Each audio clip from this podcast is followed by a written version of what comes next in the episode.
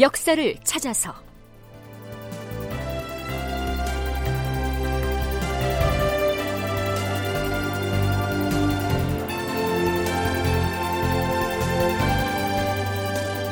제 903편 중국을 둘러싼 조선과 일본의 외교 전쟁.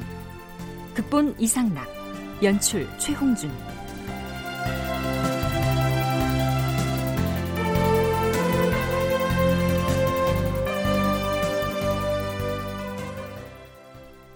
여러분 안녕하십니까? 역사를 찾아서의 김석환입니다.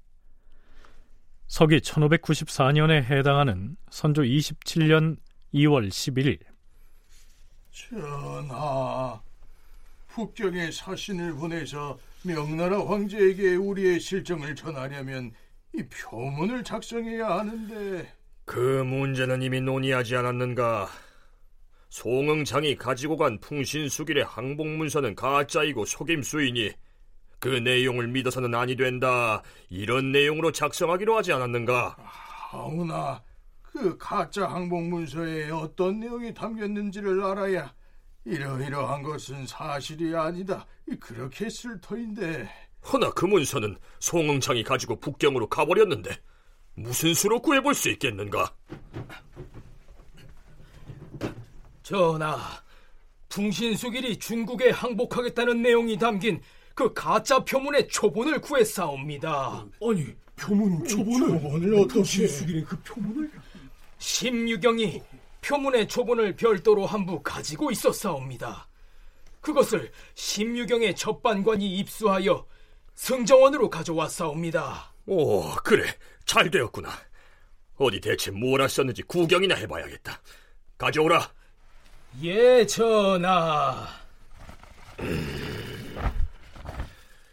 총병 유정에 의하면 풍신수길이 명나라 황제에게 올린 이 표문을 사실은 소서행장이 꾸며서 쓴 것이라 해스렸다. 선조실록에는 문제의 그 표문의 전문이 실려 있습니다. 표문에서 풍신수길은 스스로를 전관백으로 표기하고 있는데요. 이 시기에 풍신수길은 관백의 지위를 어린 아들인 도요토미 히데요리, 즉 풍신수레에게 형식상으로 물려줬기 때문이었죠. 표문의 내용은 이렇게 시작합니다. 일본의 전 관백인 신평수길은 참으로 황공하여 폐하께 머리를 조아리고 말씀을 올려 사례를 드립니다. 엎드려 생각건대 황제 폐하께서 널리 비추는 밝은 빛은 아무리 미미한 것도 미치지 않음이 없으시니 하국에 숨겨진 곡절을 저희 입으로 말씀드리지 않을 수가 없습니다. 이에 비루한 정성이나마 펼쳐서 우러러 천청에 호소합니다. 풍신수길은 명나라 황제를 우러러 스스로를 깍듯이 신하라고 칭하고요. 중국에 대해서 일본을 아래 하자의 하국 이렇게 낮추고 있습니다. 또한 천청에 호소한다 라고 했는데요. 하늘 천자에 들을 청자를 쓰는 이 천청은 임금의 귀를 높여서 부르는 말이죠. 한마디로 풍신수길이 명나라 황제에게 납작 엎드려서 고해 올리는 극존칭의 형식을 취하고 있는 겁니다. 자, 장황한 인사말은 더 이어지는데요. 그 대목은 생략하기로 하고요. 나머지 주요 부분은 좀 더 쉬운 말로 약간 고쳐서 소개하겠습니다. 신은 여러 차례에 걸쳐서 조선 측에 황제 폐하께 조공을 바칠 수 있게 해달라고 부탁을 하였으나 조선에서는 끝내 중국에 아르지 않았습니다. 그래서 달리 호소할 길이 없어 한을 품고 있다가 부득이하게 군사를 움직여 바다를 건넜던 것입니다. 만약 중국의 조정에서 일본의 충정을 일찍이 받아주셨다면 어찌 감히 폐하의 군사들을 우리 일본 군사가 칼날로써 맞아였겠습니까? 일본이 명나라 황제에게 조공을 바칠 길을 주선해 달라고 했는데 조선이 협조를 거부했기 때문에 하는 수 없이 군대를 몰고 건너왔다 하는 식이지요. 그러면서 이렇게 말합니다. 조선이 중간에서 거짓으로 이간질함으로써 결국 전쟁이 일어났습니다. 그동안 비록 우리 일본의 병졸들이 많이 죽고 다쳤지만 조선에 끝내 보복할 생각은 없습니다. 한양도성에서 중국의 심의경과 일본의 여러 장수가 강화를 약속하였고 지금도 처음에 그 마음을 바꾸지 않았습니다. 우리는 조성에게 도성을 돌려주고 먹다 남은 군량까지 넘겨줬으며 붙잡고 있던 왕자까지 보내주었고 점령했던 강토까지 돌려주어서 조선에게 지극한 아량을 베풀었던 것입니다. 자, 글쎄요. 선조를 비롯해서 조선 조정의 대소신료들이 이 대목을 읽으면서 어떤 표정을 지었을지 짐작할 만하지 않습니까? 풍신수길은 마지막으로 이렇게 말합니다. 신은 지금 우리 일본의 한 장수인 소섭이를 중국에 보내었어. 저희들의 진실된 마음을 폐하께 진달하고자 하오니 천조에서 봉작의 은사를 베푸시었어. 저희 일본이 영광으로 여기게 하옵소서.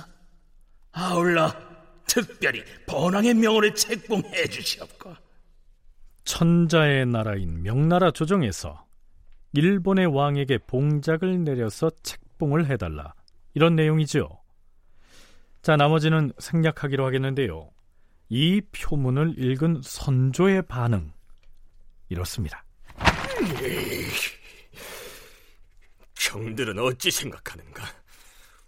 이 문서의 문장들을 보아하니 우리나라 사람의 문법과 같지 아니한가?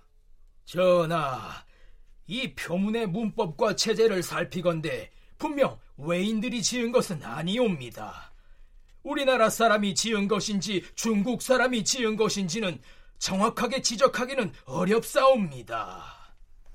내용을 차치하고라도 문장의 구성이나 체제부터가 일본인이 쓴 것 같지 않다고 의심을 하고 있는 것이지요. 어찌됐든 선조실록에서는 이 항복 문서를 고니시 유키나가 즉 소서 행장이 전적으로 꾸며서 쓴 것이라고 여러 군데에서 기술을 하고 있습니다. 순천향대 이순신 연구소 재장명 소장의 얘기입니다. 송홍창하고 고니시하고 이런 그 관계에서 사자를 이제 보내가지고 그 항복 문서가 필요하다 어, 그렇게 해서 보냈는데 그 당시에 이제 일본의 그 사절단 이제 나이토 조한 일행도 이제 저희 중국으로 이제 가는 그런 시점이었거든요. 그러다 보니까 이제 만약에 중국에 간 일본의 하신 일행이 억류된다거나 해를 입는다면은 안 되니까 대신에 우리는 담중인을 억류해 놓겠다. 이렇게 이제 하고 16행한테만 이렇게 그 항공 문서 한 걸 보내줍니다. 그래서 담중인은 억울하게 그냥 계속 여기서 억류돼 있는 겁니다. 억류돼 이제 있으면서 표문이 내용이 거짓이라 한 게 바로 이제 그 강화 조건을 가져온 게 그게 그대로 전달하면 안 되니까 예, 내용을 바꾼 거죠. 그 바꾼 걸 이야기하는 겁니다, 지금. 자, 그런데요. 임진왜란 시기에 삼국의 협상에 관해 연구해온 전남대 김경태 교수는 다른 가능성도 배제할 수가 없다고 얘기합니다. 당시에는 오사카에 머무던 히데요시에게 한국 문서를 요구하고 받아냈다는 점, 이런 점 등등이 이제 신빙성을 의심하게 만듭니다. 고니시 유키나가는 담종인이 일본군 진영에 들어온 1593년 11월 중순경에 항복 문서 수정 요구에 대해 알게 됐고 심의경과 다시 만난 후에 본격적으로 이를 마련한 국리를 한 것으로 보입니다. 이 수정된 항복 문서가 히데요시의 허락하에 제작된 것인지 허락 없이 전적으로 고니시 유키나가 선에서 제작된 것인지 확정할 수는 없습니다. 그러나 히데요시가 원하는 바를 이루기 위해서는 우선 명군 측 요구를 틀어줄 필요는 있었고요. 따라서 히데요시가 그 방법 중 하나로서 항복 문서 제작을 비롯한 여러 가지 어떤 권한을 고니시 귀나가의 재량권의 형식으로 줬던 것이 아닌가 그런 가능성도 어, 점쳐볼 수 있을 것 같습니다. 네, 일설에 의하면 도요토미 히데요시는 글을 잘 몰랐기 때문에 글을 읽어주는 사람을 따로 두었다는 얘기가 전하기도 합니다. 그게 사실이 아니더라도 명나라와 화친 관계를 맺을 필요가 있었기 때문에 히데요시가 고니시 유키나가에게 명나라 황제에게 보낼 표문을 알아서 쓰도록 재량권을 인정해 주었을 수도 있다. 이런 얘기죠.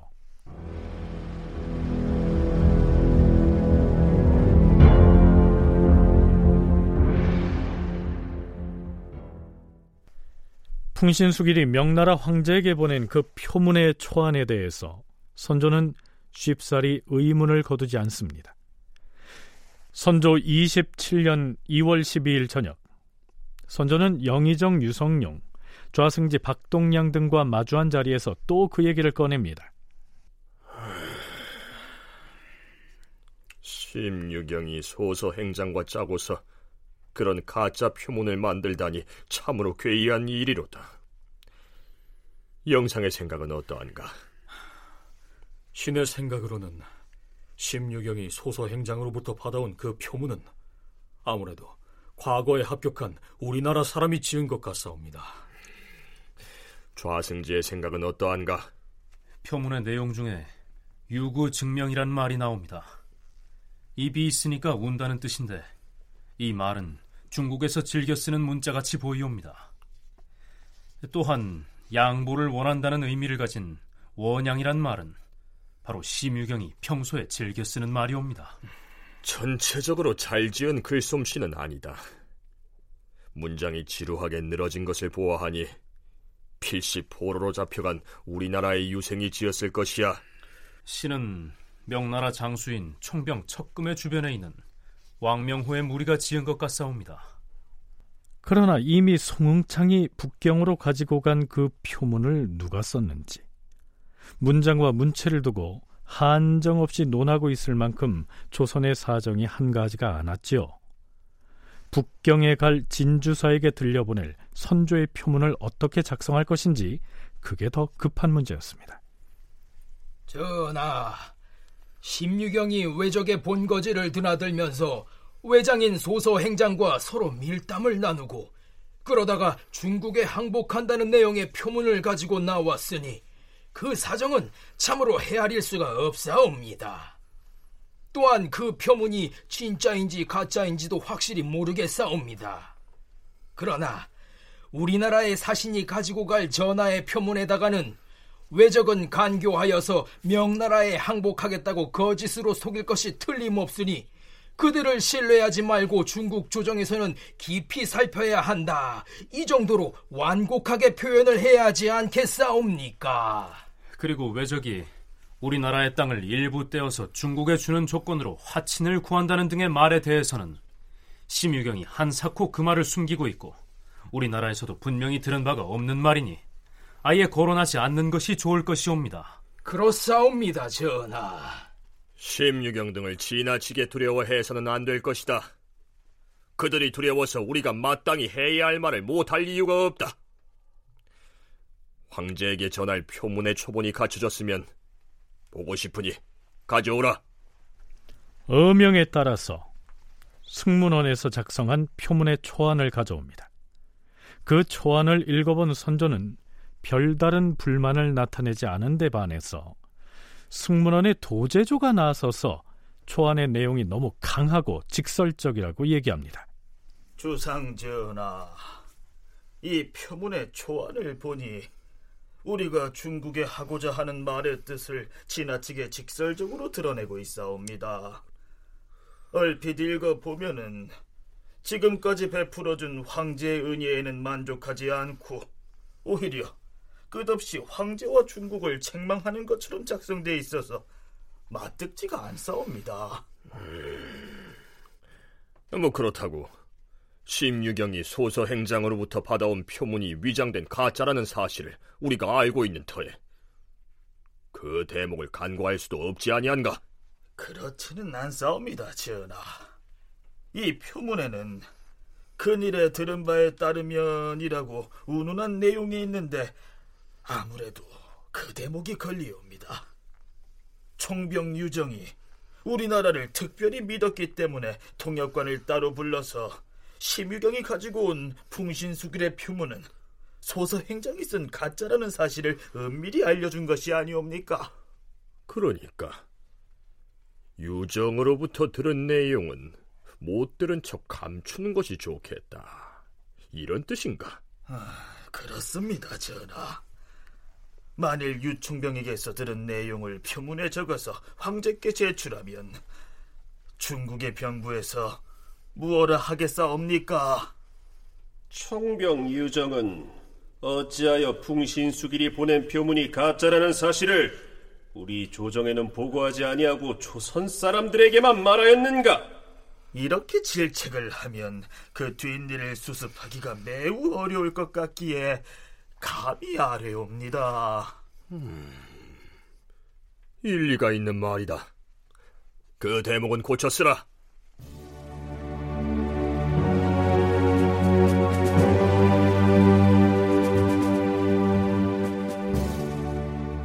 선조 27년 2월 16일 자 출발하라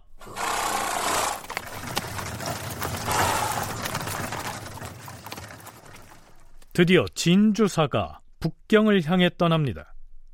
이때 진주사에 임명돼서 중국으로 가는 사람은 홍문관 응교 허성이었습니다. 그렇다면 허성이 지참한 선조의 표문에는 어떤 내용이 담겨 있을까요? 간추려 소개하면 이렇습니다. 황제 폐하, 신은 하늘과 땅의 죄를 지어서 혹독하게 병화를 입어 싸웁니다. 처음에 신이 나라를 잃고 서쪽으로 파천하였을 적에 구구한 마음으로는 단지 부모의 강토인 중국으로 나아가 죽고 싶을 따름이었사옵니다. 처음에야 어찌 털끝만큼이라도 나라를 침략자로부터 보존하여서 오늘날의 일을 보게 될 줄 생각이나 할 수 있었겠사옵니까? 그런데 다행히도 황제 폐하께서 전에 없던 특별한 은전을 내리시어서 대군을 징발하여 파견하시면서도 번거롭게 여기지 않으시었고 은과 군량을 지원해 주시되 허비한다고 여기지 않으셨으며 조선의 몇 년간을 주둔하면서도 지루하게 여기지 않으셨으니 이것이 어찌 천지 같은 부모의 마음과 멸망한 자를 일으켜 세워주고 포악한 자를 섬멸하려는 의리에서 나온 은혜가 아니겠사옵니까? 자, 인사치레가 길지요. 표문은 이렇게 한참을 전개하다가 드디어 일본에 관련된 내용이 나옵니다. 다만 신이 오랫동안 외적의 움직임을 살펴보았을 뿐 아니라 근일의 외적의 동향을 정탐한 사람들이 말한 바를 참작해 보건대 그들의 음모와 흉계는 이 단계에서 그치지 않을 것이옵니다. 신이 생각하건대 이 외적의 천성은 흉악하고 교활하여 참으로 인간의 도리로서는 책망하기조차 어렵사옵니다. 그들의 습관을 돌아보면 자 남은 부분은 다음 시간에 소개하지요. 자, 그런데요. 진주사 허성이 북경을 향해서 출발한 뒤 조정에선 이런 일이 생깁니다. 건군 중에서 말 타는 자를 급히 선발하여 허성의 행차를 뒤쫓아가게 하라. 허성을 따라잡거든 더 이상 가지 말고 그 자리에 머물게 하고 다시 조정의 명을 기다리게 하라.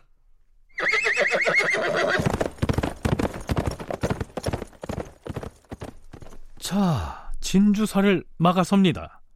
무슨 일이 생긴 걸까요? 다큐멘터리 역사를 찾아서 다음 시간에 계속하겠습니다.